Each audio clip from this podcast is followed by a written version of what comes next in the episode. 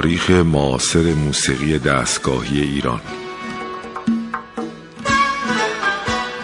تهیه کننده و مجری محمد رضا لطفی.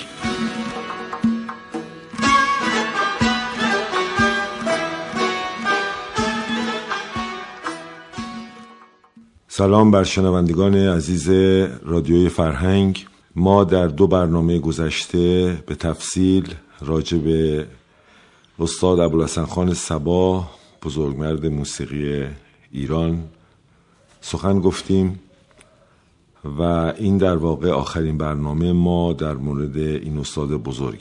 همونجور که می‌دونید حجم کار سبا فعالیت سبا از طفولیت تا زمانی که زندگی رو به درود گفت زمان خیلی خیلی طولانی در واقع نیست. چرا که سبا زیر سن 60 سال در واقع فوت کرد. اما با سرعت خیلی زیادی که در کاراش داشت و عشقی که به موسیقی داشت تمام وقت و زندگی خودشو صرف موسیقی کرد.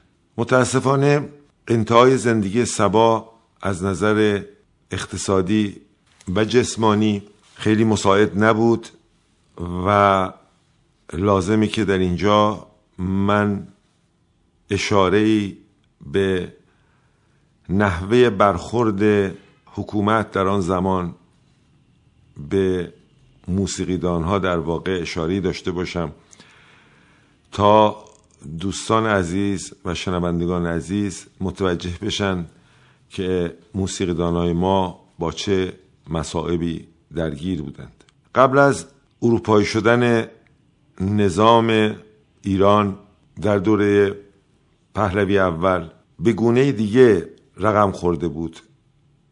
یعنی موسیقیدان های جدی از طریق خواص ادبا خانواده های متمول صاحب فرهنگ و در بعضی عرصه ها به خصوص در اواخر دوران قاجار از طریق درباریان حمایت می شدند و زندگی اقتصادی اینها تابع سنت های گذشته و گذشته تاریخی ایران بود و جا افتاده بود و جا افتاده بود این سنت. یعنی موسیقیدان های متفاوت نوازندگان متفاوت خواننده های متفاوت در سطوح متفاوت طرق رفع احتیاجات اقتصادیشون به های متفاوت انجام می شد هنگامی که حکومت ایران استراحا به شیوه اروپایی شکل گرفت. اون سنت ها خیلی سریع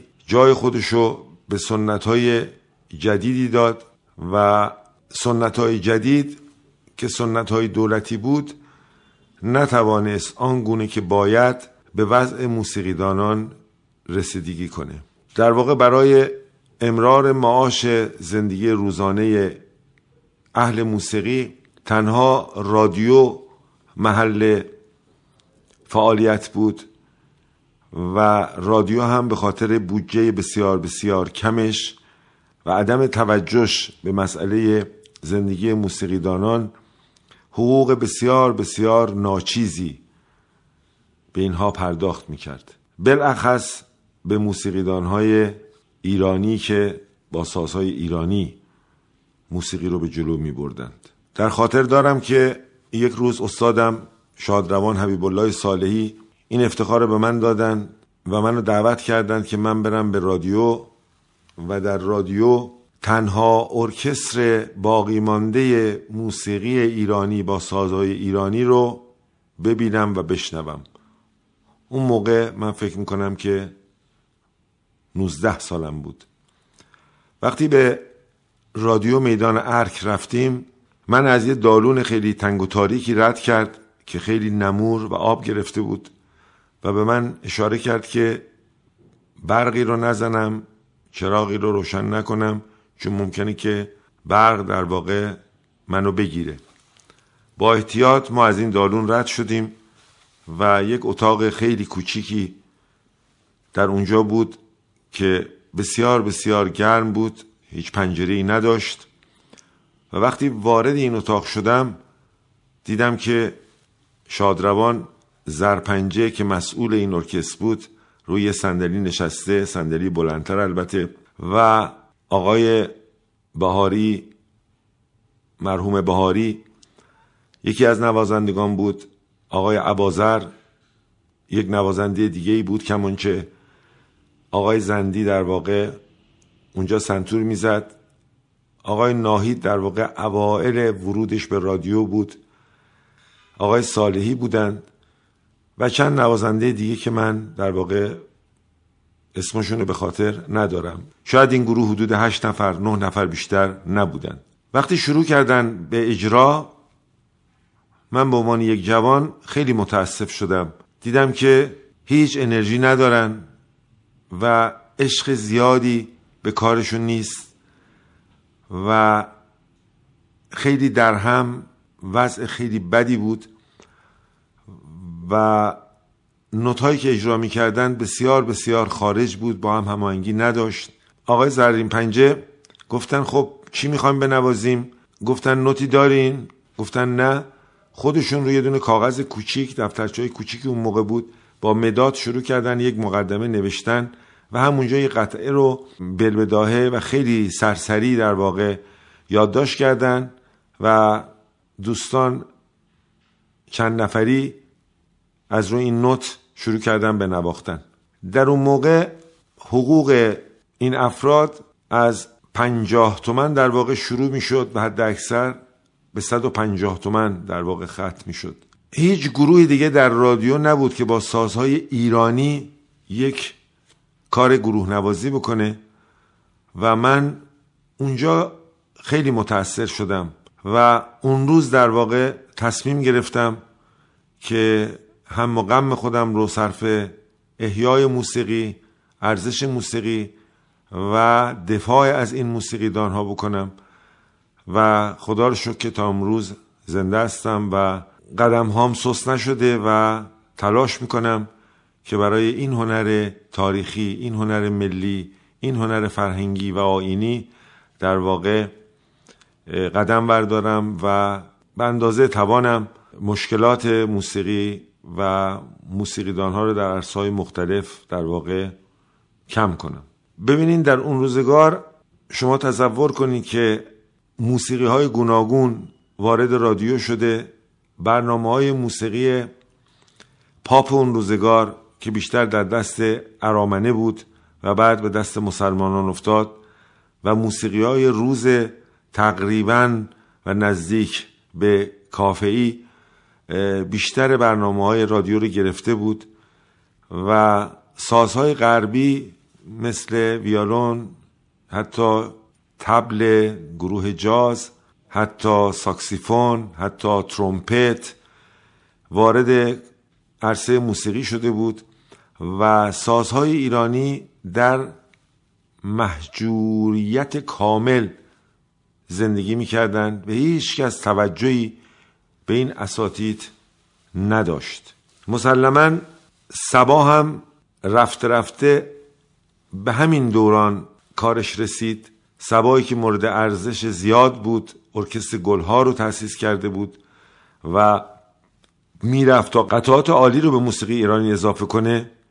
متاسفانه آروم آروم موسیقی های دیگه جانشین نو و روش موسیقی اصیل ایرانی شد و اینگونه سبا در انتهای عمرش از نظر اقتصادی و از نظر برخورد زعمای اون دوره مدیران اون دوره بسیار بسیار مورد بیمهری قرار گرفت. ببینین وقتی که مدیریت در امر فرهنگی درست نباشه و عدالت در رابطه با پرداخت حقوق یا پرداخت به هنرمندان برای کار ارزندهی که می‌کنن از ضوابط درستی برخوردار نباشه و بیتوجهی کامل و افرادی باشه مانند سبا که ستونهای اصلی موسیقی معاصر ایران هستند. حال ببینین که به سر دیگر دوستان ما در اون دوره چه آمده. در مورد زندگی شخصی سبا زندگی خانوادگی سبا هم مشکلاتی وجود داشت که این مشکلات همواره برای موسیقیدان ها وجود داره. چرا که فامیل دورور فرزندان آدم همسر آدم متوجه ارزش کار همسراشون نمیشن و فشارهای جانبی به اونها میارن و حقم دارن به خاطر اینکه به هر حال خانواده باید با اقتصاد خوب حداقل اقتصاد مناسب بگذره و سبا هم از نظر اقتصادی در مزیقه بود و همه وقت خودش رو صرف تحقیق و نوتنویسی و آموزش و چاپ کتاب و, و غیره صرف می‌کرد. شادروان حسین تهرانی تعریف می‌کنه که خیلی وقتا من می‌دیدم که سبا تا سحر به پشت دراز کشیده روی فرش و داره نوتنویسی می‌کنه. سبا از نظر روحی هم در میان جامعه خب دچار مسائل و مشکلاتی بود. وقتی یک هنرمندی سازش انقدر اصیله و سازش انقدر با کیفیت و سازش انقدر هنریه طبیعتا تعداد زیادی از شنوندگان خودش رو از دست میده. و تعداد محدودی از خواص و اهل هنر به دنبال ساز این گونه افراد آواز این گونه افراد می‌روند. با توجه به این تغییر بنیادهای اقتصادی اجتماعی سیاسی و فرهنگی در دوره پهلوی اول و به خصوص در پهلوی دوم که باز هم وابستگی فرهنگی ایران به غرب به اوج خودش می‌رسه باز ما می‌بینیم که مسائل و مشکلات زیادی برای این گونه استادها فراهم میاد. 90 درصد بزرگترین استادای موسیقی ما کارمند ادارات دیگه بودند. برای اینکه تأمین باشند و بازنشستگی داشته باشند ترجیح می‌دادند که حتی کارمند جز باشند آقای هرمزی استاد هرمزی کارمند بانک سپه بود و از بازنشستگی بانک سپه استفاده می‌کرد. استاد عزیز ما جلیل شهناز که انشالله 120 سال در سلامتی عمر کنه در واقع کارمند شهرداری بودند و جناب آقای فروتن کارمند اداره قند و شکر بودند آقای حافظی کارمند اگه اشتباه نکنم وزارت راه بودند و خیلی ها رو من می‌تونم مثال بزنم که اینها قادر نبودن وارد این حرفه تمام وقت بشن. چون از نظر اقتصادی قادر به اداره خانواده خودشون نبودن و از آینده مطمئنی برخوردار نبودن.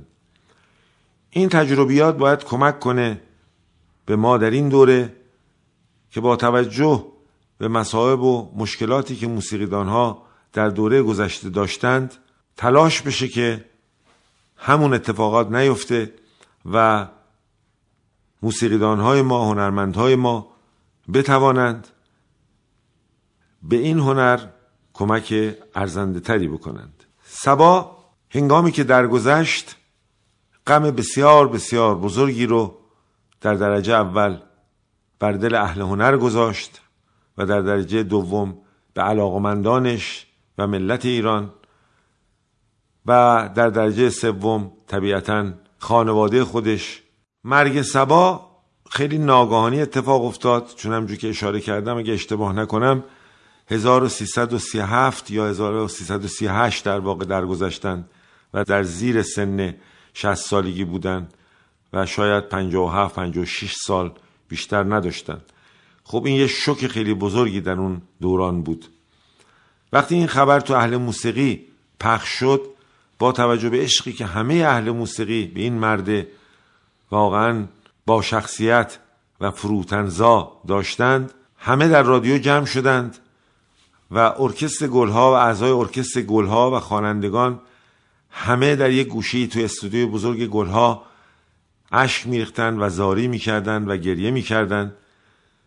مرحوم خالدی بلافاصله تصنیفی رو ساخت و شعری یکی از شعرا که نامشون یادم نیست روی این قطعه گذاشت و همه رو دعوت کردن اون روز به رادیو و همه اومدن و تا پاسی از شب این آهنگ رو تمرین کردن ضبط کردن و شادروان بنان این تصنیف رو خوند که ما این تصنیف رو بیاد استاد ابوالحسن سبا که همیشه در دل ما نامش کارش اثرش جاویدان هست گوش می‌کنیم و در اینجا برنامه سرگذشت یا تاریخ معاصر موسیقی ایران رو خاتمه میدیم.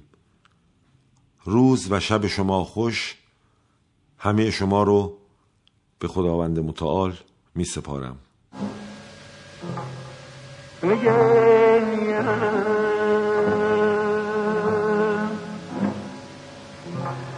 بگریم خون که نامگه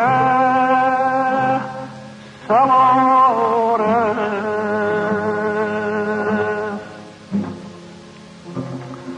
کجا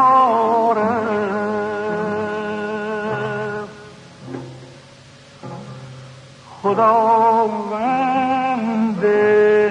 هنرها کجا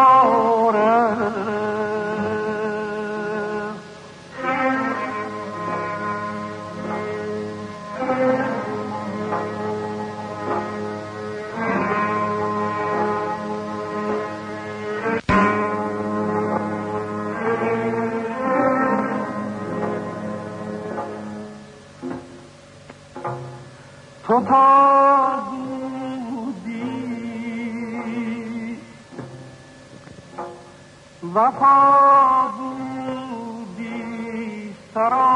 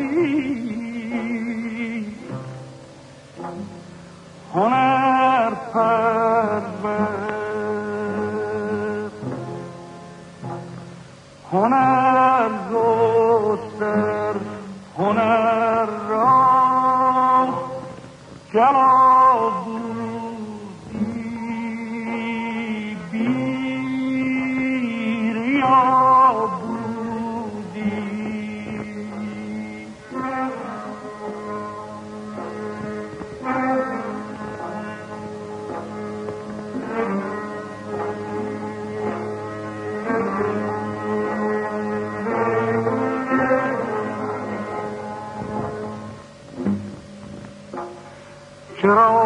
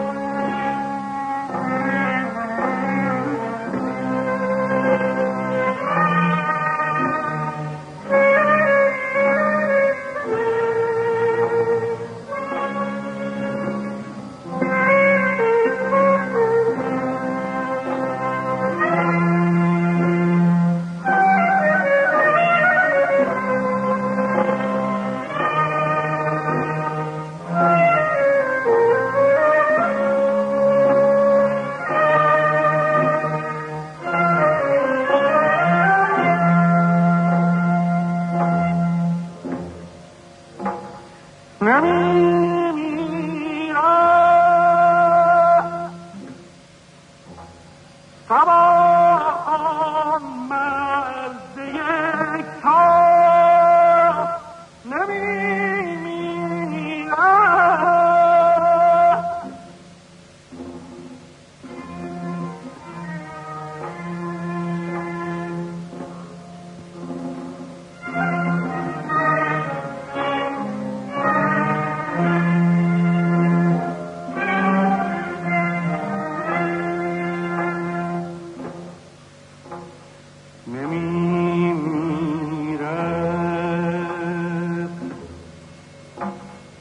سبا